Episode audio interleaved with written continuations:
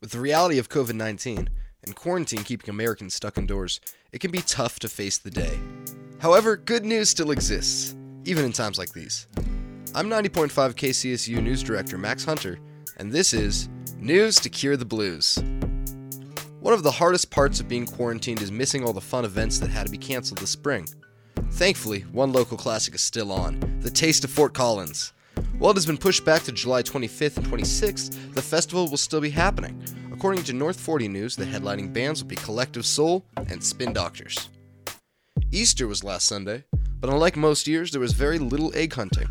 Since social distancing guidelines are in place, Easter parties had to take place indoors and public celebration was impossible. In Fort Collins, however, the Easter Bunny still came to town. Kelsey Wade, a local 16 year old, already had a bunny costume she made at home. On Easter Sunday, she went all over Fort Collins to surprise kids as the Easter Bunny, responding to requests on her Nextdoor page. She spent most of the day bringing joy to local children. According to the Coloradoan, Wade isn't even Christian.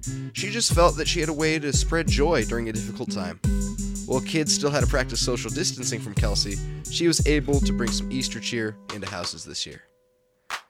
Help can come from the most unlikely places. The Lego Company, based in Denmark, has decided to stop building 10 foot tall Star Wars characters and start making visors. The visors, made from Lego plastic, are for healthcare workers to protect their eyes from being exposed to COVID 19. They say in their Instagram post that they can produce more than 13,000 visors a day. Lego is also giving back to their biggest supporter, kids.